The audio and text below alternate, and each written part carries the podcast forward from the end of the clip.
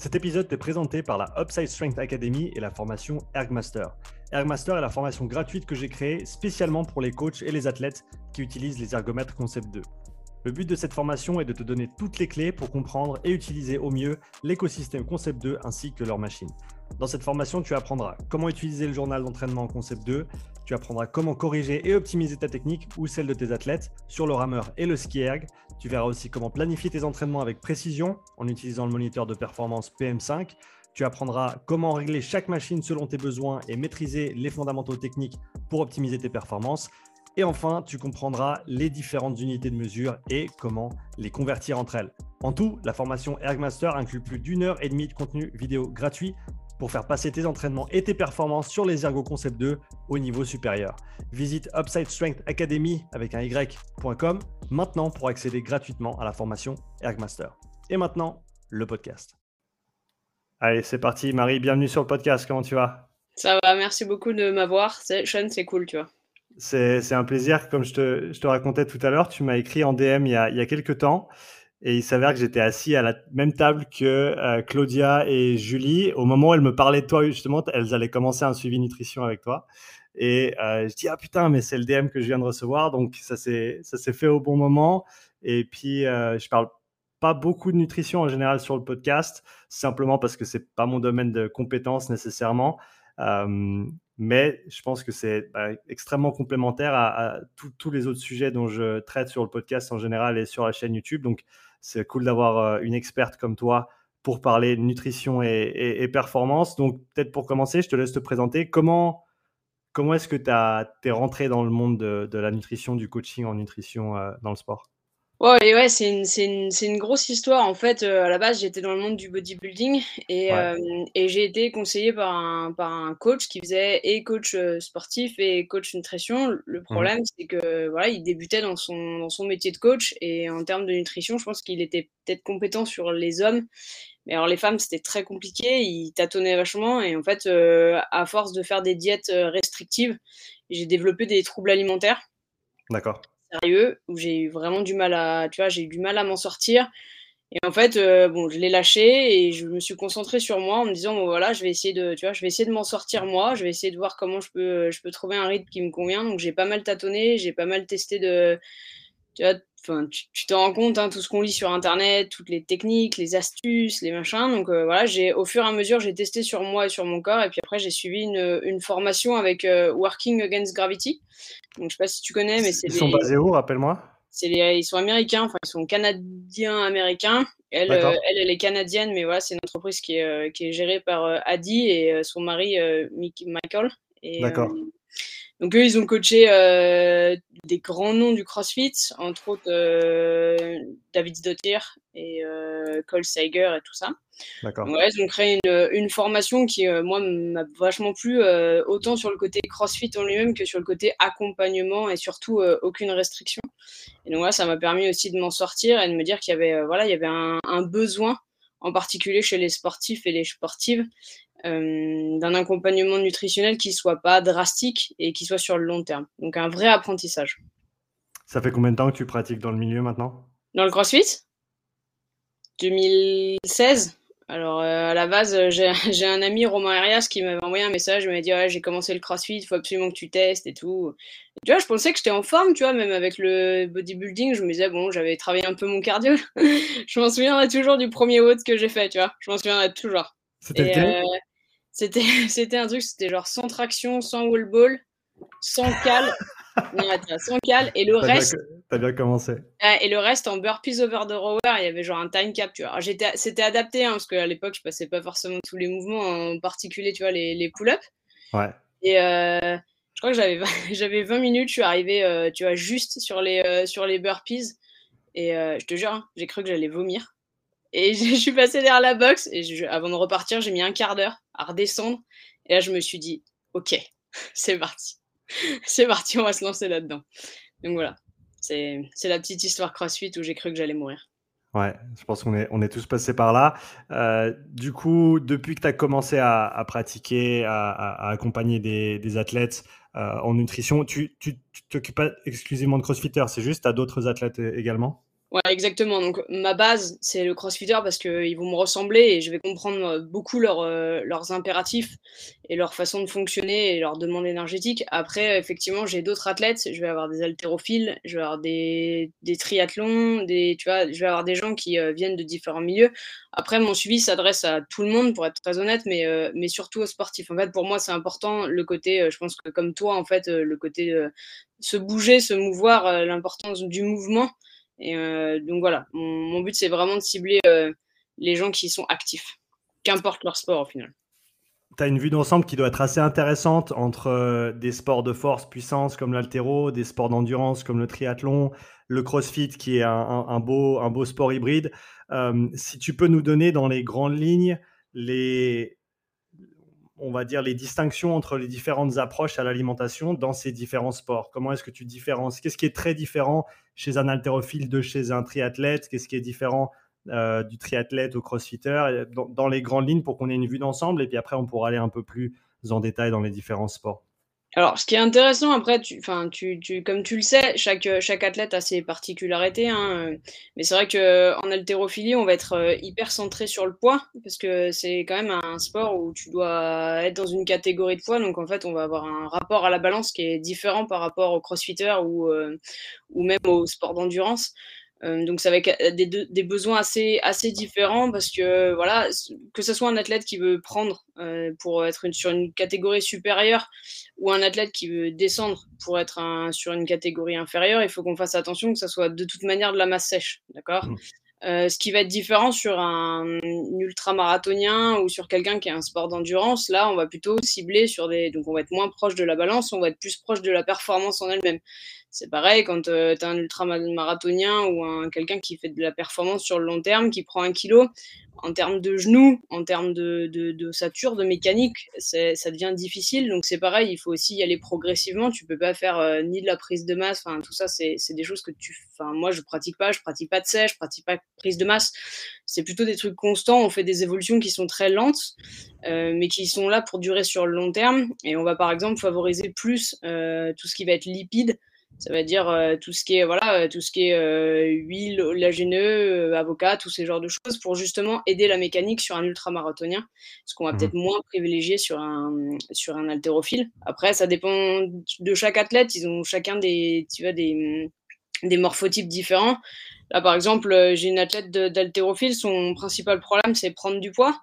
Donc effectivement, euh, là c'est pareil, t'es pas tout à fait sur la même euh, dynamique. Donc là, tout le monde se dit, ah, comme ça serait bien d'avoir du mal à prendre du poids, mais en fait, euh, franchement, je m'aperçois qu'à l'époque, je pensais ça aussi, mais en fait, en fait, j'aimerais pas avoir du mal à prendre du poids, en particulier quand tu es athlète, c'est très compliqué et tu dois beaucoup manger et tu, es vite gavé en fait. Et, et c'est des choses où on n'y réfléchit pas, mais quand tu dois manger, alors elle c'est pas son cas, mais quand tu es un athlète masculin, que tu dois manger 5000 calories jour euh, tu vois, il faut y aller quand même, hein, les 5000 calories jour, sans te sentir trop lourd, tout en, pouvant, en ayant la possibilité de performer selon ton sport et tout, c'est euh, compliqué. Donc, euh, donc voilà. Ouais, j'avais fait deux ans en haltérophilie quand j'étais au Canada et j'étais à 86, 6, 87 kilos.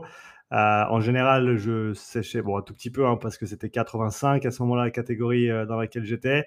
Et à un moment donné, je me suis dit, bon, allez, on va monter un peu parce qu'il y a certainement quelque chose à faire. Et, et ouais, sur les gros jours d'entraînement, j'étais à 6000 calories euh, par jour. J'avais un programme de, c'était quoi, RP, euh, Renaissance Periodization, je pense que tu connais. Ouais, ouais, je vois bien. Euh, et donc, ouais, en, gros, je, bah, je, bossais sur les chantiers et je passais ma vie à manger. Je bah me levais, je mangeais. Ma pause de café, je mangeais. À midi, j'avais pas beaucoup de temps, je mangeais. Après, après le boulot, je mangeais. Après, j'allais à la salle. Après, je rentrais, je mangeais. Et c'est, comme tu l'as dit, c'est pas facile de manger autant. Quoi. Est-ce que tu as des, des stratégies que tu mets en place ou des conseils que tu donnes aux athlètes avec qui tu travailles qui sont dans ces cas-là, justement, qui ont besoin de, de prendre énormément de, calories pour, euh, que ce soit pour leur sport ou pour une prise de masse euh, Qu'est-ce qu'on qu'est-ce qu'on peut faire pour se rendre la vie un petit peu plus facile dans, ces, dans ce cas-là? Alors, il y a un truc qu'il faut pas faire, en fait, euh, et je m'en suis aperçu en bossant avec des athlètes de CrossFit euh, qui avaient cette, euh, cette problématique, tu vois, de, de, devoir consommer énormément de calories. En fait, il faut éviter, enfin, il faut éviter tous les, toutes les, tous les, les, aliments qui prennent énormément de place dans le ventre. Donc malheureusement tout ce qui est légumes, euh, en tout cas tout, tout, ce qui est, euh, tu sais, ce qui prend peut-être tout ce qui est chou, tout ça, laisse tomber. Parce que tellement de place en fait, t'es vite, es vite blindé. Après on essaye de taper dans la calorie, dans la calorie un peu liquide aussi. Hein, ça passe plus, c'est plus facile à, à, digérer parce que tout ce côté mastication et tout, c'est long, c'est fatigant et tout, même pour le corps. Hein. Euh, donc voilà, après, de toute façon, de toute manière, on en revient à la base, toujours privilégier les protéines. Et après, euh, et après, on est plutôt sur le lipide. Hein. Dans un athlète, qui, euh, un athlète qui a du mal à, prendre du poids, on va être sur du lipide de qualité. qui va représenter entre 35 et 40% de son alimentation. Parce qu'en mmh fait, le problème du glucide, c'est qu'en gros, tu... c'est un peu comme une bûche de feu que tu mets sur un feu qui est déjà très puissant. Donc, tu lui remets une bûche et, vu comme il, il joue avec ça, il brûle encore plus. Donc, en gros, ben, c'est un peu le, le, serpent qui se mord la queue. Tu lui donnes plus d'énergie, il en brûle plus et il prend absolument pas de poids. Donc, donc voilà, c'est ce petit côté, voilà, euh, protéines en premier, lipides en deuxième. Et, euh, et surtout, voilà, privilégier des, des, choses faciles à manger et, et qui ne te dégoûtent pas, parce qu'au bout d'un moment, enfin, tu me diras si je me trompe, hein, mais quand tu manges 6000 calories par jour, un, c'est épuisant, parce qu'en fait, ton corps est tout le temps en digestion. Ouais. Euh, et, même pour ton transit, hein, on en parle assez peu, mais en fait, c'est compliqué pour quelqu'un qui mange autant de calories. Donc, euh, donc voilà, essayer de favoriser ce, type d'aliments. Après aussi, hein, il y a des gainers, hein, il faut y aller aussi hein, dans ces cas-là. C'est pareil, c'est un budget en termes de financier et on s'en rend pas compte, mais, euh, mais mine de rien, ça fait c'est des, des, gros budgets, que ce soit en termes de compléments, ne serait-ce qu'en termes de matières premières. Mmh. Quand tu peux arriver à consommer de la qualité, ce qui est quand même le but de l'exercice, eh ben, ça te revient vite cher quand tu as des grosses quantités à acheter. Je vais revenir après sur les fondamentaux de la nutrition pour le sport. Euh, que, que, que, tu, que tu connais très très bien euh, et sur lesquels tu pourras nous aiguiller. Avant ça, je veux passer sur euh, le 5% du haut dont tout le monde parle tout le temps. Pour toi, quels sont les compléments alimentaires qui, valent, qui en valent vraiment la, la peine pour les sportifs? Euh, c'est quoi le BABA et c'est quoi peut-être les choses qui sont populaires ou connues mais qui, à ton sens, en valent pas nécessairement la chandelle quoi?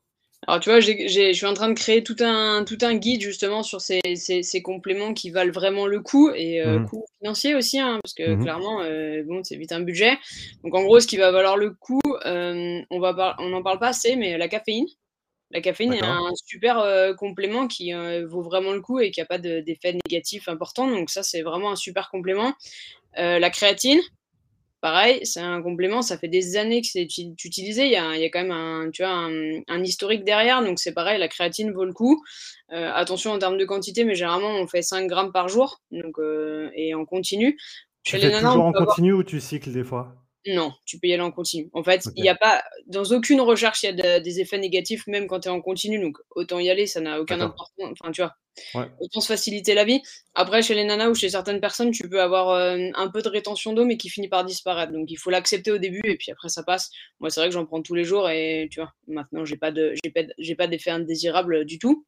Mmh Donc voilà. Est-ce que, est, que la, pardon de te couper, est-ce que la rétention d'eau, elle est liée à un manque d'hydratation ou pas nécessairement en, conjonction avec la prise de. C'est un peu ça, c'est un, peu un 1 plus 1 égale 2, tu vois. En gros, euh, la créatine en elle-même, techniquement, euh, augmente un petit peu la, la, rétention d'eau parce que en, favorisant l'absorption des protéines dans les muscles, elle, elle amène avec elle euh, de, de l'eau. Après, généralement, ça vient aussi d'un fait que les personnes, ou en général, les gens ne boivent pas assez. Donc, mmh. une fois qu'on a compris le système, il suffit d'augmenter son hydratation et, de laisser passer. Une fois que le corps s'est habitué, il n'y a plus de soucis. Quoi. Mais c'est pareil, hein, c'est pas de la rétention de fou. Hein. C'est pas, tu te dis pas, genre, je suis complètement flotteuse. Quoi. C'est juste, tu sais que tu peux être un petit peu plus flotteuse si toi, tu es déjà sec à la base. Tu te tiens, c'est étrange. Mais, mais voilà, c'est les seuls désagréments que tu peux avoir. En termes de compléments, après, on va partir sur de la, sur de la protéine en poudre. Alors, pas forcément parce que c'est ultra. Enfin, parce que pas forcément parce que tu as des résultats de fou, mais juste que parce que des fois, c'est compliqué d'arriver à atteindre ta, dose conseillée par jour sans avoir cette petite apport. Qu'est-ce que, euh, tu, qu'est-ce que tu préconises comme dosage de, de, de, de, de protéines par jour pour un athlète? Alors franchement, donc on va parler juste, ouais, je, j'essaye de préconiser qu'on parte euh, au maximum sur des aliments de qualité, donc euh, l'alimentation en elle-même, et après en termes de compléments, euh, on parlerait d'une scoop par jour, donc ça serait 25 grammes, 25 grammes de whey par jour. Mais parce que voilà, c'est juste, c'est juste censé être un coup de pouce. Voilà, c'est ce qu'on, c'est ce que tu entends par les 5% en fait. C'est pas censé être la base de ton alimentation. C'est censé être le pouce qui te permet d'arriver à tes objectifs. C'est dans, dans, le, dans le titre, c'est un complément à une nutrition fondamentalement bien organisée. c'est ça, exactement. Donc après, selon certains athlètes, effectivement, ils peuvent en avoir besoin de plus, mais le but, c'est d'arriver justement à ce que ça représente une infime partie de ton alimentation parce que c'est censé te complémenter et pas être la base. Donc, euh, donc voilà, après, en termes de compléments qui, peut être, qui peuvent valoir le coup, on va partir sur les oméga. Donc en mmh particulier sur, les, sur les sports comme bah, le crossfit entre autres, l'haltérophilie, les Ironman, ou en gros sur les articulations, des fois c'est vraiment, euh, c'est vraiment compliqué. Donc euh, voilà, des oméga, euh, oméga 3, oméga 6. donc ça, ça peut valoir le coup. Et certaines vitamines, donc en particulier vitamine D, zinc, magnésium, tout ça. Et mmh en tant que femme, le fer, beaucoup. Il y a beaucoup de femmes qui sont carencées en fer, donc ça c'est aussi important. Mais voilà, ça serait le, le tu vois, le, la liste gagnante, dirons-nous. Est-ce qu'il y a des, signes euh, assez visibles ou assez flagrants de déficience en fer pour les femmes? Euh, Blanc, déjà les nanas sont blanches, vraiment blanches. Euh, fatigue, essoufflement, tu as règles douloureuses, hypothétiquement. Mais voilà, tu sais, cette fatigue chronique où tu as du mal à sortir du lit, où vraiment tu te sens, voilà, tu te sens faible. Quand tu te lèves, tu, euh, tu peux avoir des étourdissements pendant quelques, voilà, pendant quelques secondes. Mmh. Euh, c'est important de faire un check, à mon sens, c'est important de faire un check une fois par an avec une prise de sang, enfin en accord avec un, médecin, mais, euh, voilà, faire un check de déniveau, quoi. C'est ce qu'on appelle tu vois, la révision un peu. Ouais. Donc on a parlé de ceux qui en valent la peine. Qu'est-ce qui est populaire à l'heure actuelle qui, à ton avis, ne, ne vaut pas la peine d'être euh, d'être ajouté à, cette liste qui est déjà. Enfin voilà, si, si déjà tu, tu, vas acheter tous les compléments que tu as mentionnés là, euh, idéalement, comme tu l'as dit, en venant de, de, sources de bonne qualité, euh, ça, ça, fait déjà un certain budget par mois. Et il y, y, y, a aussi plein d'autres noms avec plein d'acronymes, les BCAA et d'autres, qui, qui flottent et des gens qui, qui en prennent. Euh, qu'est-ce que tu en penses et, quels sont peut-être les autres qui n'en valent pas la peine? À mon sens, mais j'ai été pareil. Hein. Au début, avant de connaître tout ça, euh, sincèrement, j'essayais de chercher tout ce qui pouvait euh, me donner le petit, tu vois, le petit plus, sans avoir regardé déjà la nutrition comment elle se situait. tout ce qui est BCA et tout ça, j'ai, il a pas, en fait, il n'y a pas une utilité assez flagrante pour se dire, ok, ça vaut vraiment le coup. Surtout si tu as un apport en protéines qui est, qui est, bien, qui est, bien équilibré. C'est ça, mais en fait, encore une fois, c'est ce qu'on disait 1 plus 1 égale 2. Ça veut dire que si tu as un apport correctement euh, protéiné et que en gros tu as tes BCA dans, ta, dans ton alimentation, tu pas besoin de te supplémenter en BCA. Alors mmh. après, c'est pareil, il y a toujours les cas de figures différents. Par exemple, si tu t'entraînes à jeun, tu vois, sur quelqu'un qui fait un protocole en, en jeûne intermittent, par exemple, et tu, tu vois qui s'entraînerait, donc il mange pas le matin, qui s'entraînerait en fin de matinée et début d'après-midi, juste avant son repas, avoir un peu de BCA pour te donner un coup de, tu vois, un coup de d'aide pendant ton entraînement, c'est pas c'est pas c'est pas mal pensé, mais ça veut dire que tu vois toute la nutrition en amont a été réfléchie. Mmh. Donc à mon sens déjà se limiter sur euh, ce, dont on a parlé avant, c'est effectivement là où tu as raison un coût et, et, et ça sert à rien d'en avoir tout le tour du ventre en fait. Donc, on a parlé des 5%, des compléments qui font 5% de la différence. Maintenant, parlons des 95% qui font la vraie différence, les fondamentaux de la nutrition. Euh, tu as, parlé du rôle, euh, central de la protéine dans, les, apports euh, en, en, différents macros en nutrition. Qu'est-ce que tu préconises comme apport en protéines pour un athlète qui s'entraîne sérieusement? Pour un athlète qui s'entraîne sérieusement, effectivement, je préconise environ 30% de protéines euh, dans son total calorie, d'accord? Euh, On s'aperçoit vite, euh, dans beaucoup de cas de figure, que beaucoup d'athlètes pensent qu'ils ont insuffisamment de protéines, mais en fait n'en consomment que très peu. Donc ça, c'est la, la, base d'une stratégie, c'est déjà faire l'état des lieux de l'alimentation actuelle et de savoir s'il y a suffisamment de protéines ou pas. il y a plusieurs techniques pour savoir si on en a suffisamment. généralement, on fait ça dépend des athlètes, mais déjà avant de peser, avant de se lancer dans toute cette euh, mécanique des fois parfois compliquée et submergente, déjà faire la technique de l'assiette, ce qu'on appelle la technique de l'assiette. Donc en gros, tu, mets ton assiette devant toi. Le but est de construire une assiette équilibrée, donc euh, qui représente 30, donc 30% de protéines. On va dire le reste, euh, plus quasiment 50% des légumes et la dernière partie en glucides. Ça, c'est ta base, d'accord? Les lipides se situent généralement soit pour la sauce, soit pour cuisiner et tout ça. Mais déjà, à partir de, ce, de, cette base de construction d'assiette, en favorisant toujours les protéines en premier. C'est vraiment, je, suis hallucinée sur le, manque de protéines dans, nos, dans, notre société, en particulier chez les sportifs.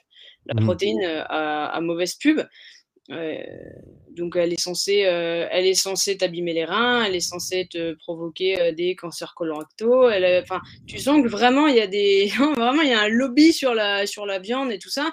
Et, en fait, il s'avère que des études ont été faites aux États-Unis sur le sujet et il faudrait en consommer. Euh, donc là, on parlait, euh, avant l'enregistrement, on parlait de 2 grammes par poids de corps, mais il faudra en consommer 4 et encore avant d'avoir des, résultats qui soient peut-être un peu nocifs sur le long terme.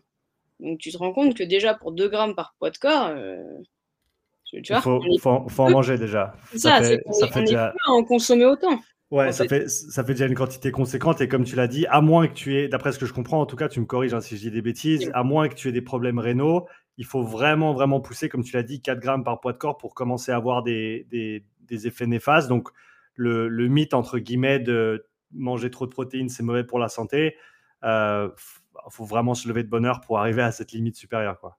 Exactement. Alors, tu as raison, tu, fais bien de modérer mon propos et, je te remercie.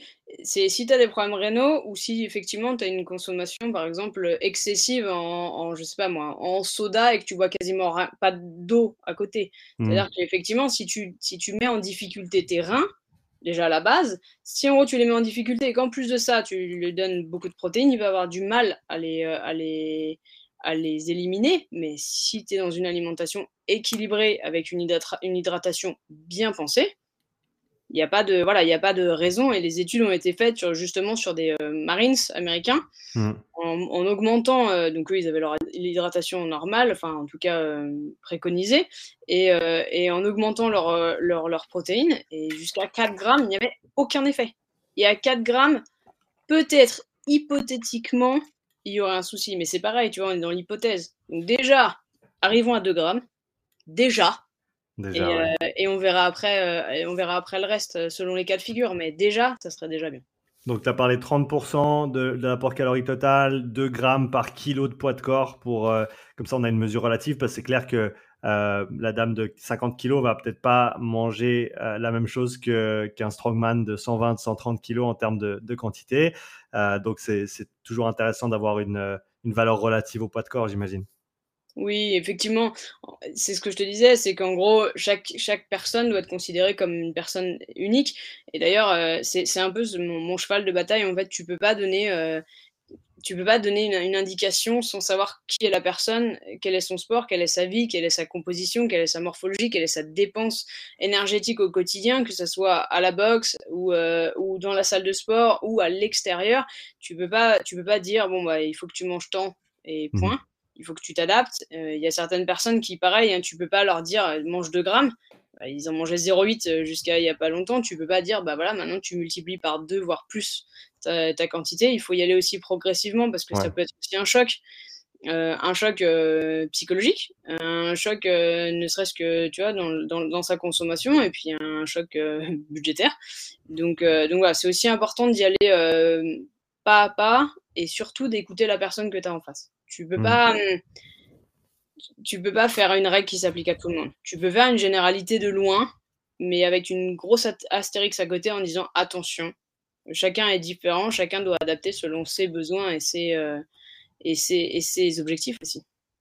Donc on a les protéines qui sont en place. Maintenant, si je me, me rappelle bien des, du plan de Renaissance Periodization que j'avais, en gros, la deuxième étape, c'est de regarder, euh, si je ne me trompe pas, les, les, glucides et d'adapter la quantité de glucides par rapport au, au niveau de, euh, au niveau d'activité pour la journée, si tu as deux entraînements dans la journée ou si c'est un jour de repos, il va peut-être avoir une variation de ce côté-là. Euh, est-ce que ça correspond à, ce que tu fais ou tu bosses un petit peu différemment? Alors, différemment, en fait, euh, les glucides, je, les aborde en dernier. D'accord. Euh, je les aborde en dernier parce qu'ils sont tellement prédominants dans nos alimentations européennes et même, je pense que, en tout cas, modernisées. En mmh gros, ils sont déjà là. Donc, c'est pas ceux qui m'intéressent le plus. donc, comme tu l'as dit, focus protéines en premier. Deuxième, on va être sur du légume. D'accord. Ouais. peut rentrer dans la catégorie glucides, mais qui j'en fais une, tu vois, j'en fais une catégorie à part parce que le légume est malheureusement assez manquant de nos assiettes euh, et, c'est dommage parce qu'en termes de micronutriments, donc quand on parle de micronutriments, on va parler de vitamines et minéraux, ils sont extrêmement intéressants et c'est important euh, en tant que sportif de donner à son corps le, plus de minéraux et de vitamines possible. Donc avoir une alimentation variée en légumes. Donc c'est un peu euh, ce que tu vois, ce que mes collègues de précision nutrition appellent il faut manger l'arc-en-ciel. Voilà, on est, on est là-dessus, mangeons l'arc-en-ciel. Donc ça veut dire qu'il faut, il te faut de la couleur dans tes assiettes. Donc ma deuxième mission, c'est généralement les légumes et, mmh la, et la, quantité dans l'assiette et, ce côté varié. Euh, ne serait-ce que donc pour tes yeux, hein, parce qu'on mange déjà avec ses yeux, hein, une, assiette euh, qui te donne envie, euh, c'est bien plus, bien plus sympa. Et en plus de ça, pour ce côté donc richesse des vitamines et minéraux, plus tu diversifies, plus tu as, as, de sources. Donc ça, c'est extrêmement important aussi. Et, et donc voilà, ça c'est quelque chose, euh, c'est quelque chose, euh, c'est mon deuxième axe d'attaque, les, euh, les, légumes. Après les légumes, est-ce qu'on passe du coup sur les glucides Toujours pas. Ils arrivent pas? non, toujours pas. Non, après on, va sur, on va passer sur les lipides. Alors pourquoi les lipides? Parce que déjà beaucoup de personnes ont peur des lipides, donc en fait on n'en consomme que très peu. Ouais, c'est rigolo, il y a deux catégories. Soit ceux qui en consomment trop, mais pas forcément des bons lipides, soit ceux qui en consomment absolument pas parce que dans leur tête, gras égale gras sur notre corps et en gros, je fais grossir. Qu'est-ce qu'un bon glucide et un mauvais glucide? Lipides, tu veux dire? Pardon, oui, lipides. Pas de pour moi. Pas de souci. alors, ce, qui va être un, bon lipide, un bon lipide va favoriser le bon cholestérol et faire descendre le mauvais cholestérol. D'accord? On va pas rentrer dans les chiffres et dans les, tu vois, et dans le côté un peu scientifique du terme. Mais en gros, le bon, le bon lipide va se situer dans les oléagineux. Donc ça veut dire tout ce qui est noix, cacahuètes, tout ça. Il va se situer dans l'avocat, il va se situer dans l'huile d'olive, les olives. En il faut voir le lipide, pas comme la graisse tu vois, autour de tes petites, euh, tu vois, poignées d'amour, mais en fait comme euh, l'huile que tu mets au niveau de tes articulations et de tes mmh fonctions cognitives. Ça veut dire que tout ce qui va être lipide va favoriser aussi ta fonction mentale. C'est extrêmement important pour le bon fonctionnement de ton cerveau. D'ailleurs, il y a, voilà, j'ai rencontré dans ma, dans ma, dans ma carrière euh, quelqu'un qui, en gros, ne stockait, enfin, ne, stockait et ne, et ne, retenait aucun lipide. C'est une nana très très sèche, mais sèche sèche. Et malheureusement, tu vois, il y a des gens, ils disent ah, c'est trop moche et tout, mais en fait, c'était une, maladie. C'est quelqu'un qui ne, qui, ne, qui ne, pouvait pas garder de lipides. Et en gros, qui euh, savait qu'à ses 35 ans, elle finirait par, euh, par décéder parce que en fait, son corps n'en tenait pas. Donc attention, les lipides sont importants. Et les lipides, en quantité modérée, ne font pas grossir. Ça, mmh c'est un mythe. Et, c'est important de, de s'en souvenir. Voilà, pour la petite histoire un peu dramatique. Euh, pour, pour, ce qui est de.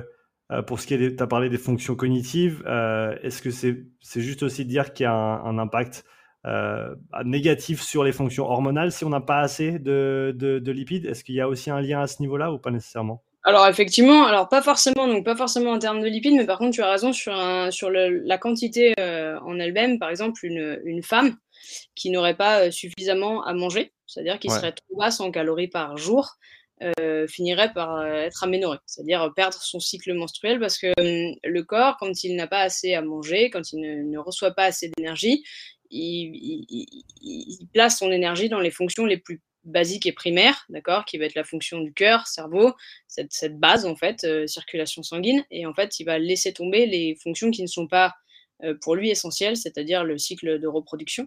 Donc effectivement, une alimentation trop restrictive, et j'en sais quelque chose. Hein. J'ai perdu, euh, j'ai perdu mon cycle pendant plus d'un an à cause d'une alimentation trop restrictive. Mon corps n'était pas, en fait, n'avait pas l'énergie pour pouvoir, euh, pour pouvoir euh, enclencher mon cycle menstruel. Donc, c'est extrêmement important d'être à l'écoute de ça pour savoir si son alimentation est suffisante en termes de quantité ou non. Mmh, ok, on, reviendra là-dessus sur la sous-alimentation parce que je comprends que c'est un, un, sujet important, surtout dans un sport euh, qui demande autant d'énergie que le CrossFit euh, et les sports de haut niveau de manière générale. Euh, on continue du coup, on a fait les protéines, les légumes, les lipides. Est-ce qu'on passe au glucides maintenant? Ouais, c'est ça. Maintenant, on passe au glucides. Donc après, je suis pas trop fermé sur l'origine des glucides. Ça représente une, pour moi, à mon sens, une pas grosse partie dans, ton assiette. Hein. On va parler du féculent lui-même, donc on va parler riz, patates, euh, pâtes.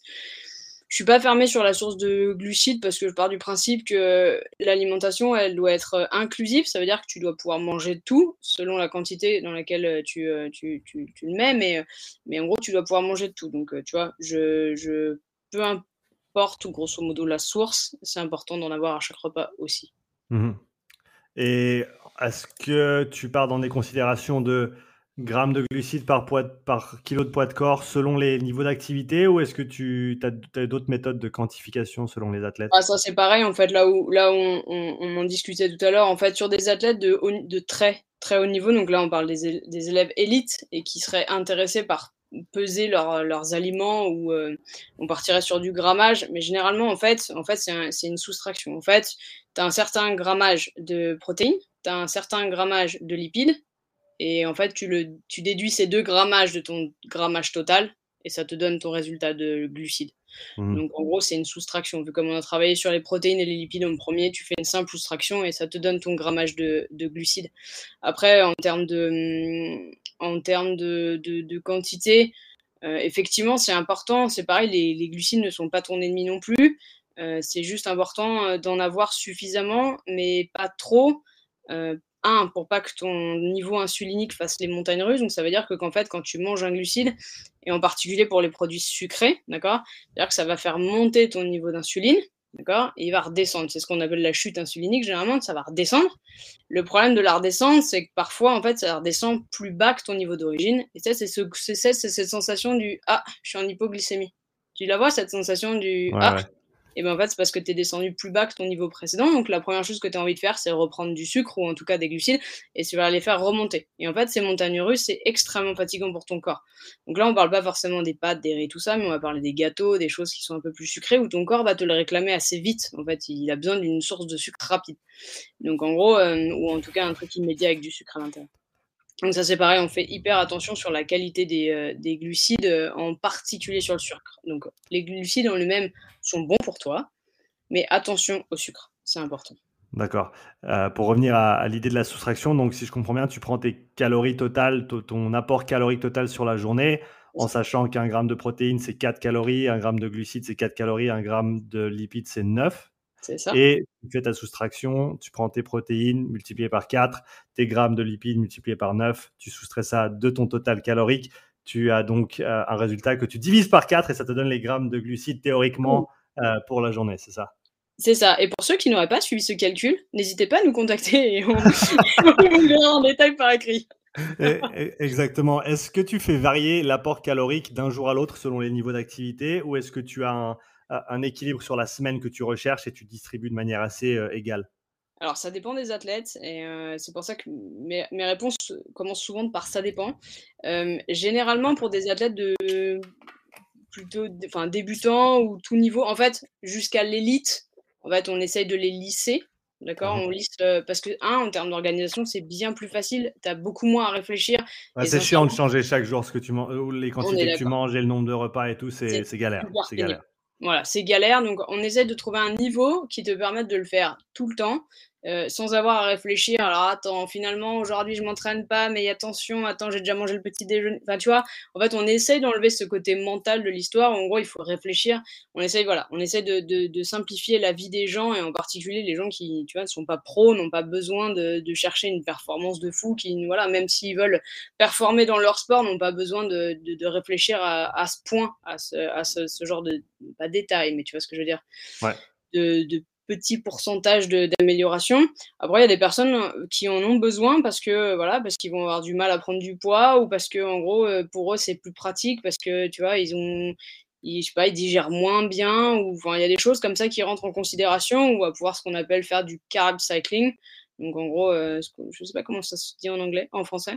du, c'est une bonne question. Je, je connais en général plus les termes anglophones. Moi, c'est pareil. Donc, en gros, voilà, le carb cycling, donc le, voilà, le, une rotation des glucides ou quelque chose C'est ça, on va dire ça. La rotation des glucides sur les jours d'entraînement. Donc, il y a des personnes pour qui ça se, prête très bien, mais c'est un faible pourcentage. En fait. C'est un faible pourcentage des, gens qui sont suivis ou qui veulent euh, optimiser leur nutrition. Euh, si on revient au, sujet sur, lequel on a touché tout à l'heure, la sous-alimentation pour les, athlètes euh, bah, de, de, tout sport confondu, hein, mais des athlètes qui s'entraînent sérieusement, euh, c'est quelque chose que tu vois souvent, toi? En fait, tu sais quoi, c'est 90% des cas des gens que je suis, c'est la sous-alimentation, ce qui est assez fou. Euh, en fait, je vais avoir des gens qui vont venir parce que, tu vois, ils se trouvent trop gros, ils se trouvent pas assez secs, ils veulent, euh, ils veulent perdre du poids et tout, mais, euh, mais malgré des restrictions de dingue, ils en perdent pas. Mais en fait, il faut savoir que ton corps, du moment où tu le mets en restriction calorique pendant longtemps, ton corps, il rentre en guerre. En fait, ton corps, il est en mode, c'est la guerre. Donc maintenant, à chaque fois qu'il il a, il a quelque chose en plus, il va le stocker ce qui est assez contre-productif, puisque moins tu manges et plus il stocke. Mais en fait, les gens n'ont pas compris ça encore. Et tu vois, j'ai des gens qui viennent me voir avec euh, tu vois, une athlète féminine qui s'entraîne deux fois par jour et qui vient avec une alimentation à 900 calories par jour. 900 calories, elle a plus ses règles, elle n'est pas bien, elle n'arrive pas à performer, tu vois, elle est obligée de prendre de la caféine en quantité industrielle avant un, tu vois, parce qu'en gros, elle n'est pas bien, mais elle me dit, je, je, me, je me suis pas voilà je suis pas à l'aise dans mon corps je me sens grosse et, et j'arrive pas à performer à mon plus haut niveau. Donc en fait la première chose qu'il faut faire en fait c'est débloquer son corps en lui donnant plus à manger. Donc là il y a un côté psychologique assez difficile pour l'athlète parce qu'elle se dit mais si tu me donnes plus à manger je vais devenir énorme. Et en fait il y a un moment où ton corps comprend et ton corps lâche. En fait ton corps lâche les, la, la, vanne de sécurité. Mmh. il se dit ok ça y est c'est bon, j'ai suffisamment à manger sur le long terme, j'ai pas besoin de stocker. Et donc, ces cas-là, tu commences à sécher. Mais des fois, il y a un petit côté psychologique où tu sens que le stress ultime des gens, en mode, je mange quasiment rien, je prends du poids. Si je mange plus, je prends plus de poids. Mais en fait, mmh. non. ton corps est en, ton corps est en guerre. Et moi, le mien était en guerre longtemps. Et tu vois, et, quand j'ai enfin compris qu'il fallait que je mange plus, ça a été un, tu vois, ça a été un choc en me disant, mais en fait, le problème, c'est que je mange pas assez. Donc, euh, donc voilà, donc ça représente effectivement 90% de mes, des gens que je suis et, euh, et, en particulier voilà, des athlètes féminines. Tu as, parlé... Ouais, as, parlé de l'aménorrhée, le fait de, de, ne pas avoir son cycle menstruel. Euh, est-ce que tu peux parler de l'impact que ça a sur non seulement les performances, mais sur la santé? Parce que d'après ce que je comprends, c'est quelque chose de non négligeable et dont on ne parle pas assez dans notre société, culture de manière générale. C'est encore tabou chez pas mal de monde, euh, alors que ça devrait pas l'être parce que c'est au centre autant de la santé que de la performance pour, euh, les femmes. En effet, euh, là où tu as raison, c'est que c'est un gros sujet et c'est un gros sujet tabou le problème, c'est qu'on voilà, les, femmes n'en parlent pas, elles disent pas, mais j'ai pas mes règles depuis trois mois, je comprends pas ce qui se passe. En fait, euh, donc on est d'accord, c'est un sujet de santé. Là, on touche aux hormones. Donc là, on est sur une échelle de la gravité qui est quand même assez importante. Hein. Je veux dire, les hormones régissent l'intégralité de ton corps. Donc euh, tu commences à détraquer les hormones. Euh, tu là, tu commences à toucher un sujet qui est extrêmement sensible en termes de santé. Mais tu vas te toucher donc le, côté reproductif. Donc une, une personne qui voudrait avoir un enfant serait impacté sur, sur ce sujet. Mais pas mmh. seulement, tu vas aussi toucher le sommeil.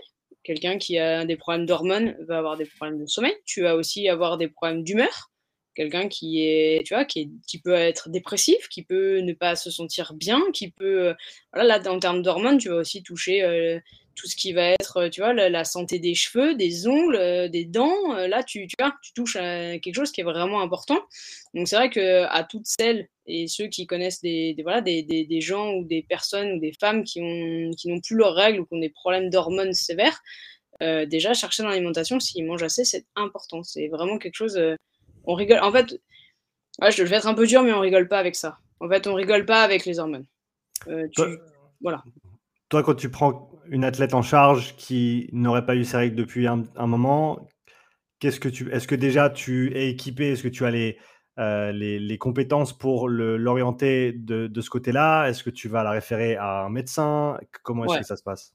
Alors la première chose, c'est que la première chose qu'on fait déjà, c'est qu'on en discute, parce que généralement, elle n'en a pas parlé à qui que ce soit ou tu vois, ou à son cercle familial très proche, mais pas forcément à des professionnels. Donc moi, je suis pas, je suis pas médecin, d'accord? Je suis pas, je suis pas compétente pour gérer les hormones, donc euh, enfin, en tout cas au niveau médical du terme.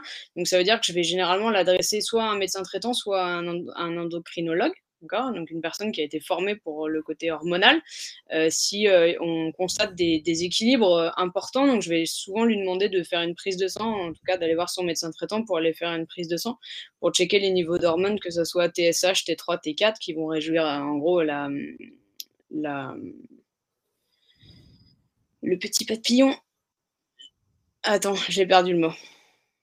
Tu parles de la thyroïde? Merci.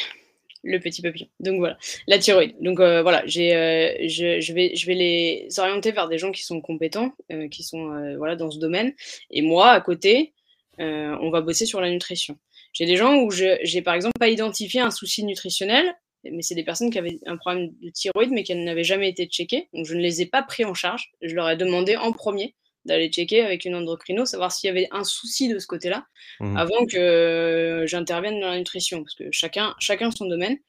Et, euh, et, voilà, comme je te disais, on rigole pas avec les hormones, donc c'est pas mon domaine. Donc s'il y a un problème nutritionnel, parce que je vois que par exemple la personne elle est euh, sous-alimentée, on va bosser là-dessus, mais c'est une, une double prise en charge en fait il y a un côté médical qui n'est pas moi, donc je vais l'adresser euh, selon sa région. Ça m'arrive aussi de connaître des endocrinologues par là-bas. Donc en gros, je vais les, je vais, je vais les conseiller puisque les délais sont assez longs. Hein. C'est six mois un rendez-vous chez un endocrino selon les régions. Wow. Donc euh, tu vois, il faut s'y prendre un peu à l'avance. Ouais. Et, euh, et, et en, voilà, soit en gros on bosse avec la nutrition pendant ce temps-là, soit je leur dis écoutez, on se reparle dans six mois, faites un check, regardez s'il y a un souci en termes de thyroïde et tout ça. S'il n'y a pas de souci, on, attaquera sur la nutrition, mais attention. Donc tu fais une prise en charge pour la plupart des, personnes qui nous écoutent, athlètes, coachs.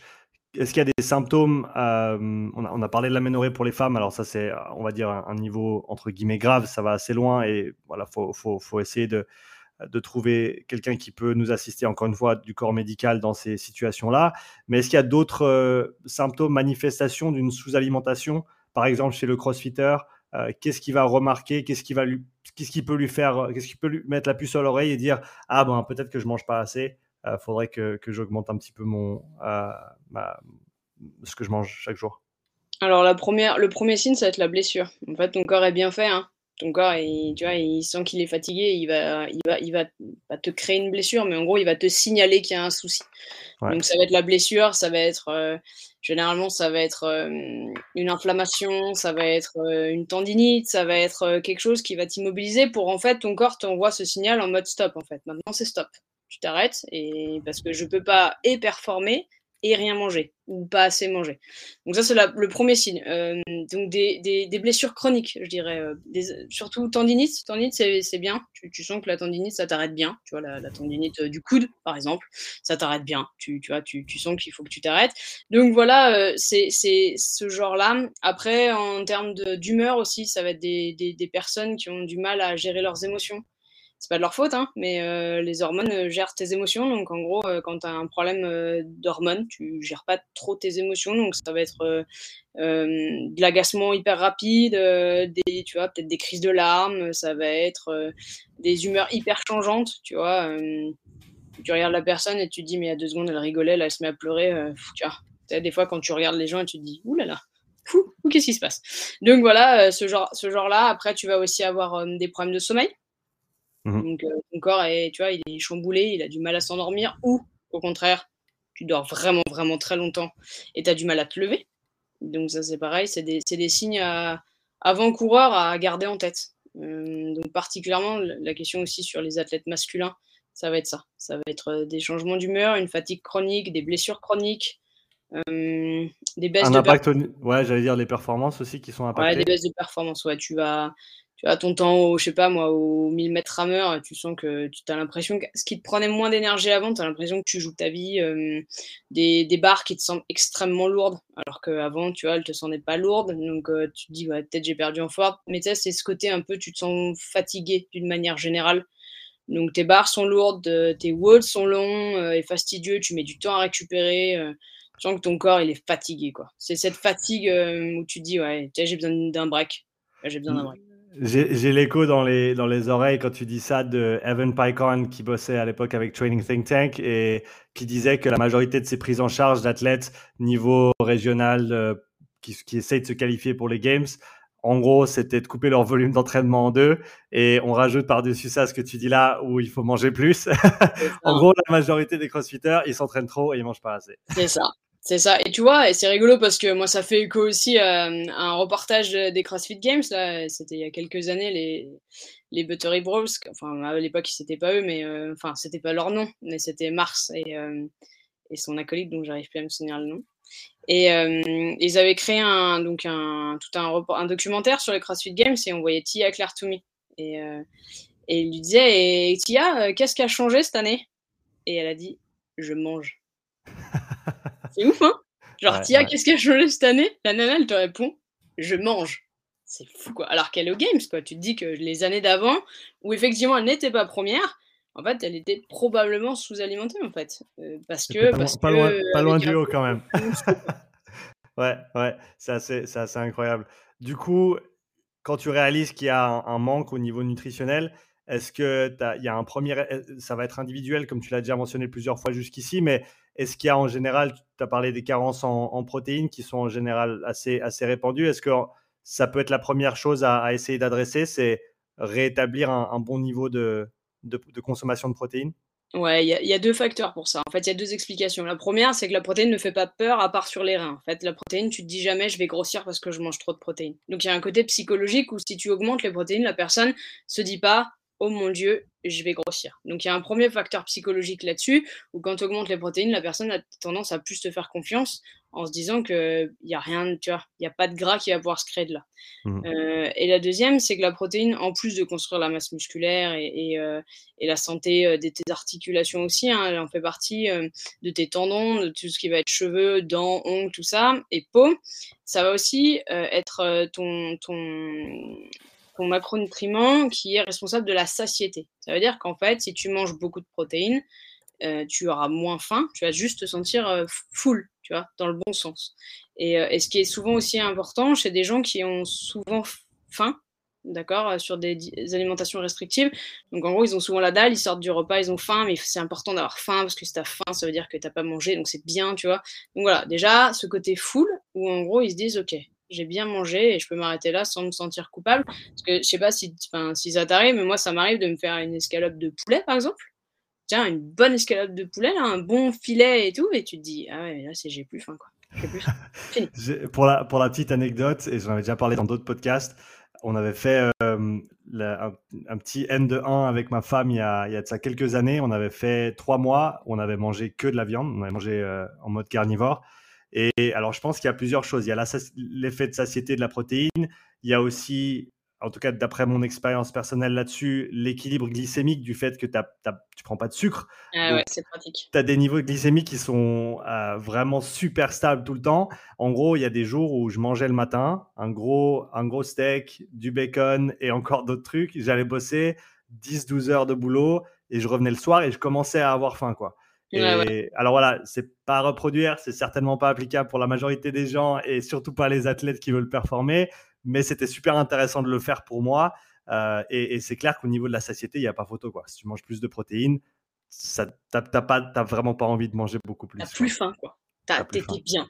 Et ouais, et, je trouve que ton expérience, elle est géniale. Et, c'est vrai que sur, un, sur, le long terme, je la préconiserais pas. Par contre, à, expérimenter, je trouve ça génial parce qu'effectivement, tu t'aperçois quel, tu vois, quel est l'effet de chaque macronutriment. Donc, c'est vrai que si tu te fais une semaine ou deux de carnivore, tu t'aperçois qu'effectivement, ton niveau de glycémie est hyper stable. Donc, euh, es super là-dessus, tu es super bien et, euh, et que t'as pas faim, quoi. Et ça, et ça, je pense que c'est aussi important que les athlètes qui sont en alimentation restrictive comprennent qu'en gros, c'est bien de ne pas avoir faim. Mmh c'est un sentiment qu'il faut qu'ils apprivoisent aussi euh, et qu'ils comprennent que tu vois, c'est un bon indicateur de ne pas avoir faim. Donc, euh, donc voilà, j'avoue que la protéine, c'est mon, euh, c'est mon bébé. Quoi. C'est, tu vois, il, faut, il faut commencer par là parce que ça rassure et, et qu'à mon sens, c'est le, le, premier pas vers, vers la compréhension de comment ça fonctionne. Je pense qu'on a fait un, le bon, un bon tour de tous les fondamentaux de la nutrition, en tout cas tels que tu les vois et, tu aimes les appliquer avec tes athlètes. Est-ce qu'il y a d'autres choses qu'on n'a pas touchées qui, à ton sens, sont importantes de mentionner quand on parle simplement d'une bonne alimentation qui va être euh, appropriée pour des performances sportives euh, optimales?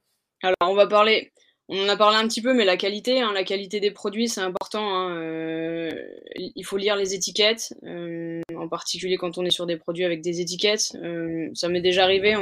J'ai une athlète qui m'envoie une photo de son repas, tu vois, et je vois son steak.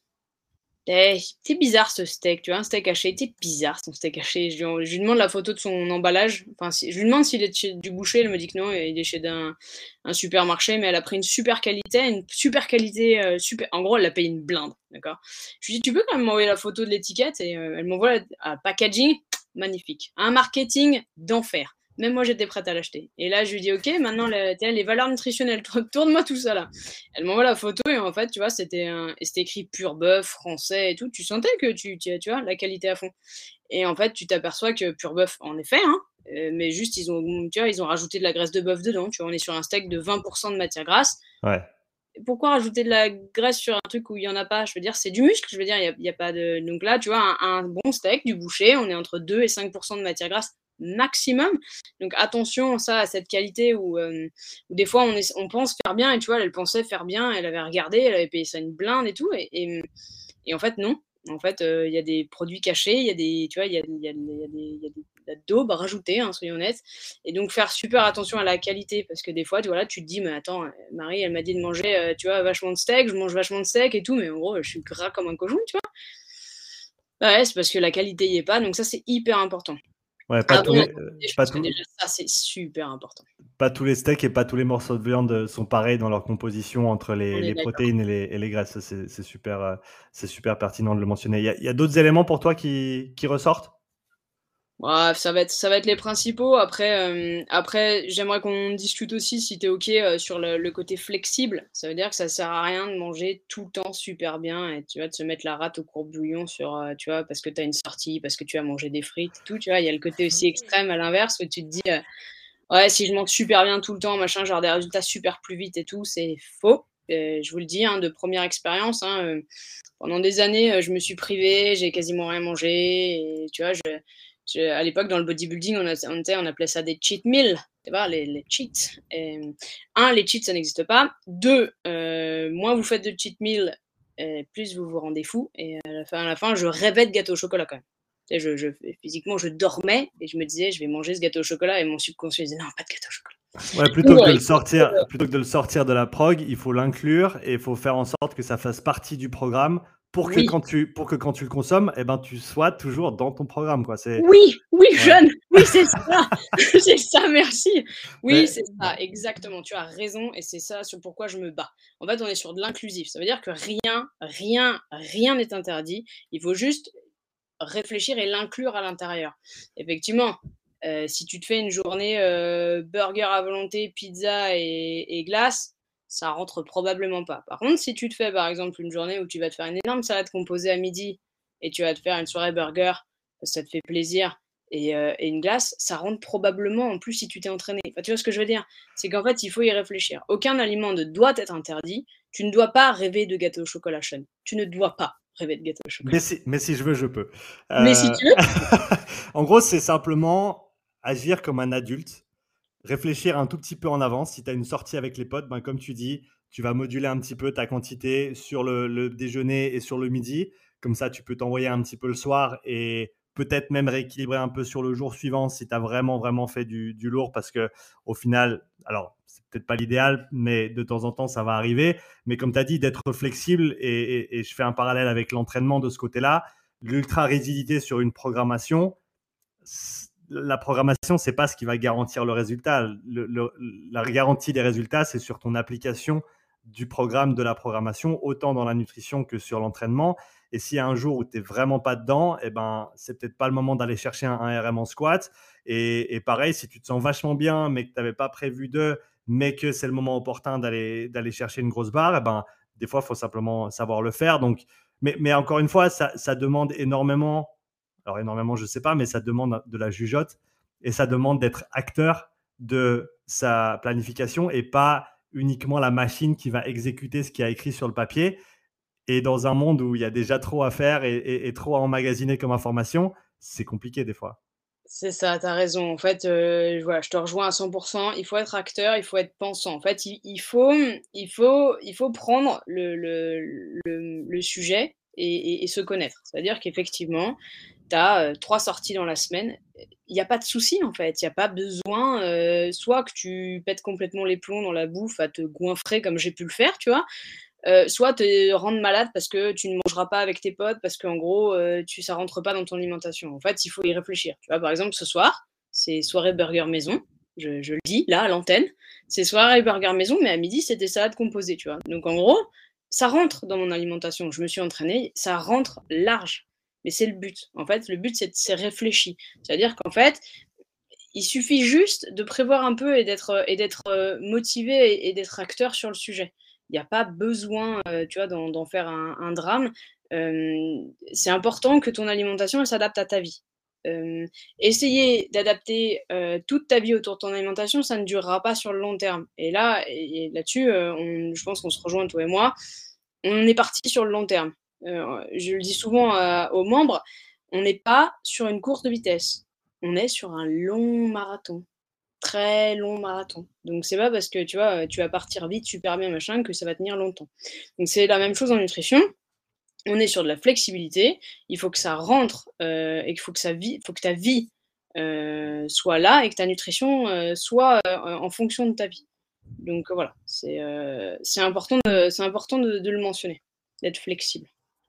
Pour rajouter une dimension à tout ça, est-ce que tu préconises quelque chose pour ceux qui en ont le temps et peut-être l'envie, quelque chose comme la préparation de repas où tu vas mettre 2-3 heures de côté dans ta semaine, préparer quelques repas en avance pour être un petit peu mieux organisé? Ou est-ce que tu as d'autres stratégies que tu, que tu recommandes pour justement faire en sorte que la nutrition fasse partie de ta vie de tous les jours sans nécessairement devenir une, corvée et, un fardeau que tu dois avoir porter et à un moment donné, comme tu l'as dit, euh, invariablement que tu vas, tu vas lâcher. Et encore une fois, c'est pas le but parce que si on veut performer, ça va prendre du temps. Et donc, il faut être, faut être, euh, faut, faut, faut, rester accroché pendant, euh, pendant longtemps, quoi.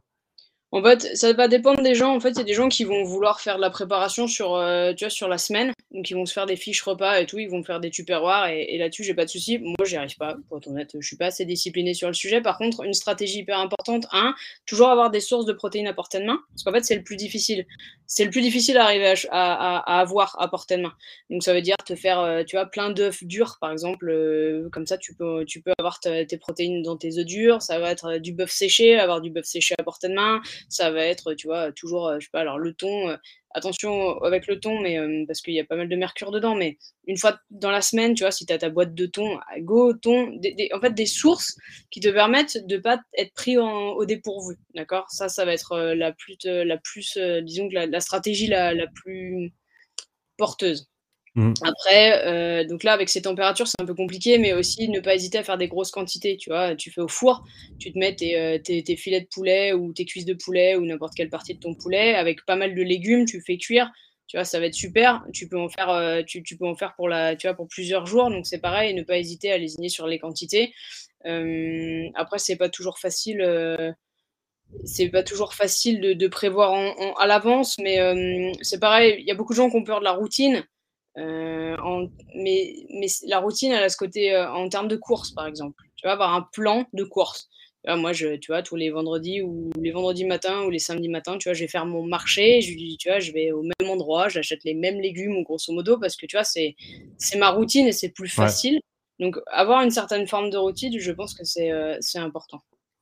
Il y a un commentaire, et d'ailleurs pour ceux qui, qui nous écoutent en, audio uniquement ou sur la chaîne plus tard, à partir de maintenant, les podcasts sont enregistrés en direct, donc tu peux les regarder et participer euh, directement sur la chaîne YouTube et poser tes questions. Euh, Ismaël parle de, parle de prise de muscle. Donc prise de masse, ça c'est quelque chose que tu fais aussi avec tes athlètes. Euh, à quoi on peut s'attendre en termes de véritable prise de, masse musculaire? Euh, Alors bien sûr, encore une fois, ça va dépendre de l'athlète, ça va dépendre de la situation, mais qu'est-ce qui est, réaliste, qu'est-ce qui est réalisable euh, en termes de, kilos de masse musculaire qu'on va pouvoir euh, ben, véritablement créer en fait au travers de l'alimentation, de l'entraînement et du sommeil euh, sur un certain laps de temps? Alors après, j'ai vu la, question d'Ismaël, elle est, très bien. Alors la question, est-ce que c'est dur de prendre du muscle? La réponse est oui. Euh, on va quand même pas se le cacher. Hein. Il faut des protéines, il faut un entraînement de résistance, il faut voilà, il faut c'est pas c'est pas anodin. Tu auras beau, tu vois, je vais y aller même plus loin. Hein. Tu auras beau prendre du dopage, si tu fais pas ton alimentation et que tu tu vois et que tu fais pas une résistance dessus, ça ne marchera pas. Donc est-ce que prendre du muscle c'est difficile? La réponse est oui parce que tu as des bases à mettre, d'accord? Et attention, je ne dis pas qu'il faut prendre du dopage, hein. on soit bien, bien d'accord. Euh, après, effectivement, euh, ça, va dépendre de chacun des athlètes. Il y a des gens qui vont, prendre de la... Alors moi, je ne fais pas de prise de masse, d'accord? La prise de masse, pour moi, c'est tout, ça veut tout et rien dire. Tu vois, il y a des bodybuilders, ils font des prises de masse, mais tu les verrais, euh, ils sont, tu vois, ils sont, ils sont flotteux à fond. Et tu vois, c'est après leur compétition, et tu vois, ils font ce qu'ils appellent une grosse prise de masse. C'est les trois quarts, c'est du gras et de la flotte, et le reste ça va être du muscle. Donc, si tu veux prendre de la masse sèche, effectivement, c'est long et fastidieux. Euh, un, ce qu'il va falloir faire, c'est t'assurer d'avoir au moins 2 grammes de protéines par poids de corps, d'accord? Euh, Et deux, euh, avoir ça sur la constance, c'est-à-dire qu'il faut être constant. Tu peux pas juste faire lundi super, mardi nul, mercredi ok, tu vois, il faut être constant. Donc, donc là-dessus, c'est extrêmement important déjà de prendre cette base et après, effectivement, d'avoir un entraînement qui soit adapté et qui te permette effectivement de créer de la masse musculaire.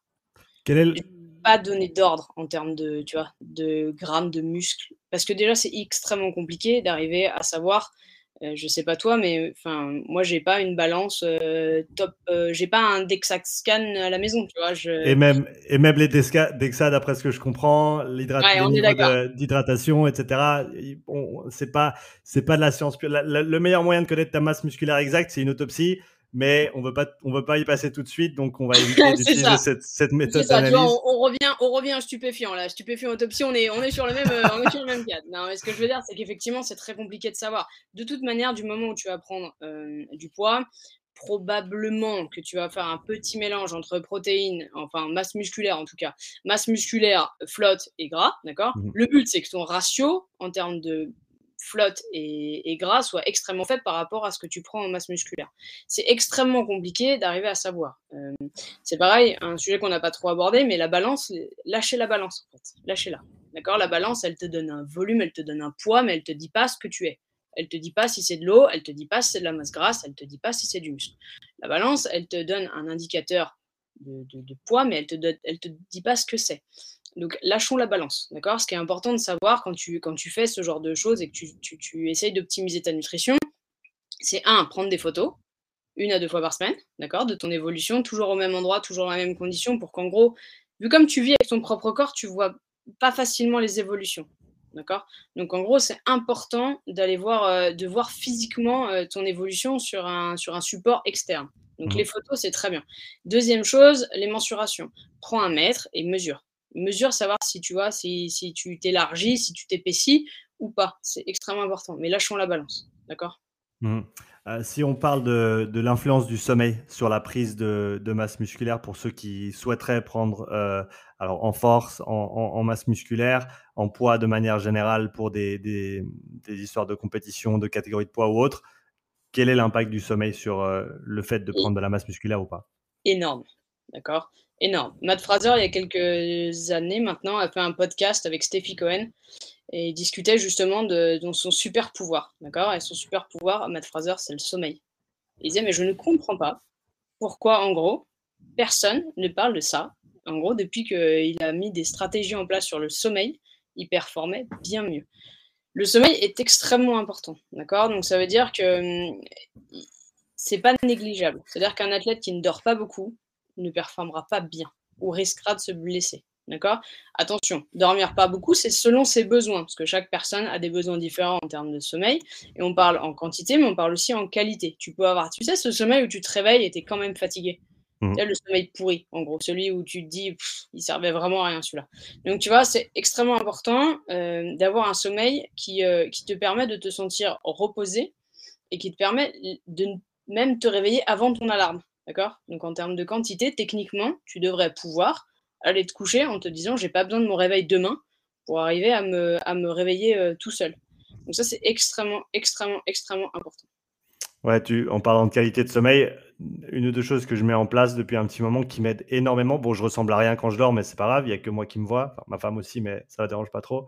Euh, c'est les bouchons dans les oreilles et j'ai un petit bandeau que je mets sur les yeux parce que je sais que s'il y a même un tout petit peu de lumière à 6 heures du matin quand le soleil se lève, maintenant il se lève tôt, euh, ou un petit peu de bruit parce que les oiseaux dehors ils font du bruit tôt le matin, moi ça, moi, ça m'impacte et du le fait d'être complètement dans le noir et de ne pas avoir de bruit du tout, ça, ça m'aide énormément à, dormir. Et, ça, je les emmène avec moi quand je voyage. D'ailleurs, Claudia et, Basile, ils le savent parce que je ressemble à rien quand je suis chez eux aussi.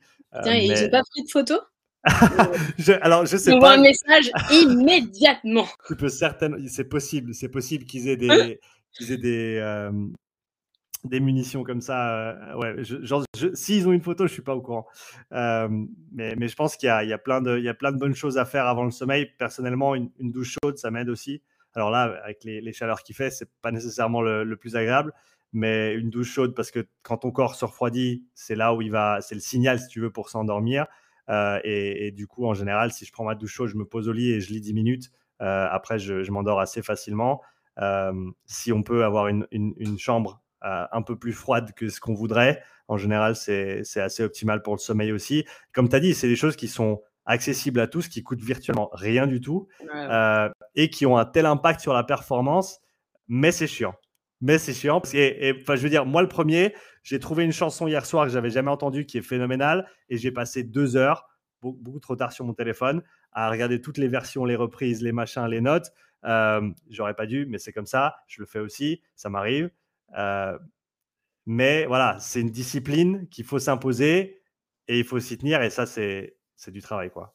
Mais là, je suis d'accord avec toi, et tu vois, même moi, c'est pareil. Hein, et des fois, j'arrive pas à dormir. Bah, en plus, avec ces chaleurs, c'est super compliqué. Euh, mais oui, effectivement, ça coûte rien. Euh, et, c'est rigolo parce que tu vois, quand on parle, je sais pas toi, hein, mais quand on parle dans ton cercle familial ou même social, tes amis et tout, ils, pensent que tu es un papy, quoi, ou une mmh mamie. Ils disent, mais tu vas te coucher à cette heure-ci? Bah, Ouais, mais parce que tu vois, j'ai besoin de dormir. Tu vois, si demain je veux pas me réveiller à 11h et tu vois, être un peu performante, ou tu vois, j'ai besoin de dormir en fait. Et, c'est vrai que le sommeil, c'est un peu vu comme un truc un peu has-been, tu vois, genre, euh, ah, mais tu vas te coucher si tôt? Bah ouais, en fait, je vais me coucher si tôt parce que j'en ai besoin, parce que tu vois, demain j'ai besoin de performer, que ça soit dans mon sport ou que ça soit dans mon travail ou que ça soit, tu vois, ou au quotidien avec, avec mes enfants, tu vois, j'ai besoin de performer au quotidien et je peux pas et alors, tu vois, il y a un truc génial avec les enfants, c'est que eux, de toute manière, ne te laisseront pas dormir. Donc, Ils s'en euh, foutent. tu, tu, tu vois, ce réveil que tu penses que tu, tu vois, tu n'as pas besoin de ton réveil. Moi, j'ai pas besoin de me réveil. Tu vois, j'ai des enfants pour ça. Donc voilà, non, tu vois, c'est important et, euh, et le sommeil, c'est hyper négligé. Donc effectivement, tu as raison, une chambre noire, pas d'écran deux heures avant ou une heure avant, une douche un peu chaude. Euh, voilà, il y, a des petites, euh, tu des petites pratiques à mettre en, œuvre euh, et on n'est pas parfait. Moi, ça m'arrive souvent de louper le coche ou tu vois mon créneau de sommeil ou tu vois de veiller trop tard parce que j'ai un projet à terminer. Enfin, on n'est pas parfait, mais autant essayer quoi. Autant essayer. Ouais, exactement. Marie, c'était vraiment un grand plaisir de t'accueillir sur le podcast et de, parler nutrition, comme je, l'ai déjà mentionné, je ne le fais pas assez. où est-ce que les gens peuvent te retrouver s'ils souhaitent te suivre sur les réseaux ou en apprendre plus sur la manière dont tu travailles? Ouais, en particulier sur Instagram. Alors pour l'instant, je suis pas hyper bonne Instagram. Hein, tu vois, la nutrition c'est mon truc, les réseaux sociaux moins. Mais euh, mais je, je, je, bosse dessus. Donc euh, donc voilà donc HPP Nutrition. Ils me trouveront sur Instagram et puis sur le site internet. Donc c'est pareil, je, je bosse sur les côtés médias. Donc voilà. Qu'ils n'hésitent pas, euh, je suis dispo, je réponds plutôt rapidement. Donc si vous avez des questions, n'hésitez pas. Super. hppnutrition.com, les liens sont dans la description. Merci encore d'être venu sur le podcast, Marie, c'était vraiment chouette. Merci à toi, Sean, c'était top. Allez, au plaisir. Allez, ciao. Pour écouter cet épisode, si tu souhaites soutenir le podcast, prends quelques instants pour laisser un témoignage écrit et 5 étoiles sur l'application Apple Podcast. Si tu veux revoir cet épisode, tu retrouveras l'enregistrement vidéo complet sur ma chaîne YouTube. Tu y trouveras également des centaines d'heures de contenu gratuit, tous mes podcasts, mes pensées du jour, mes présentations structurées et bien plus. Donc n'attends pas, abonne-toi et je te dis à tout bientôt pour le prochain épisode. Allez, ciao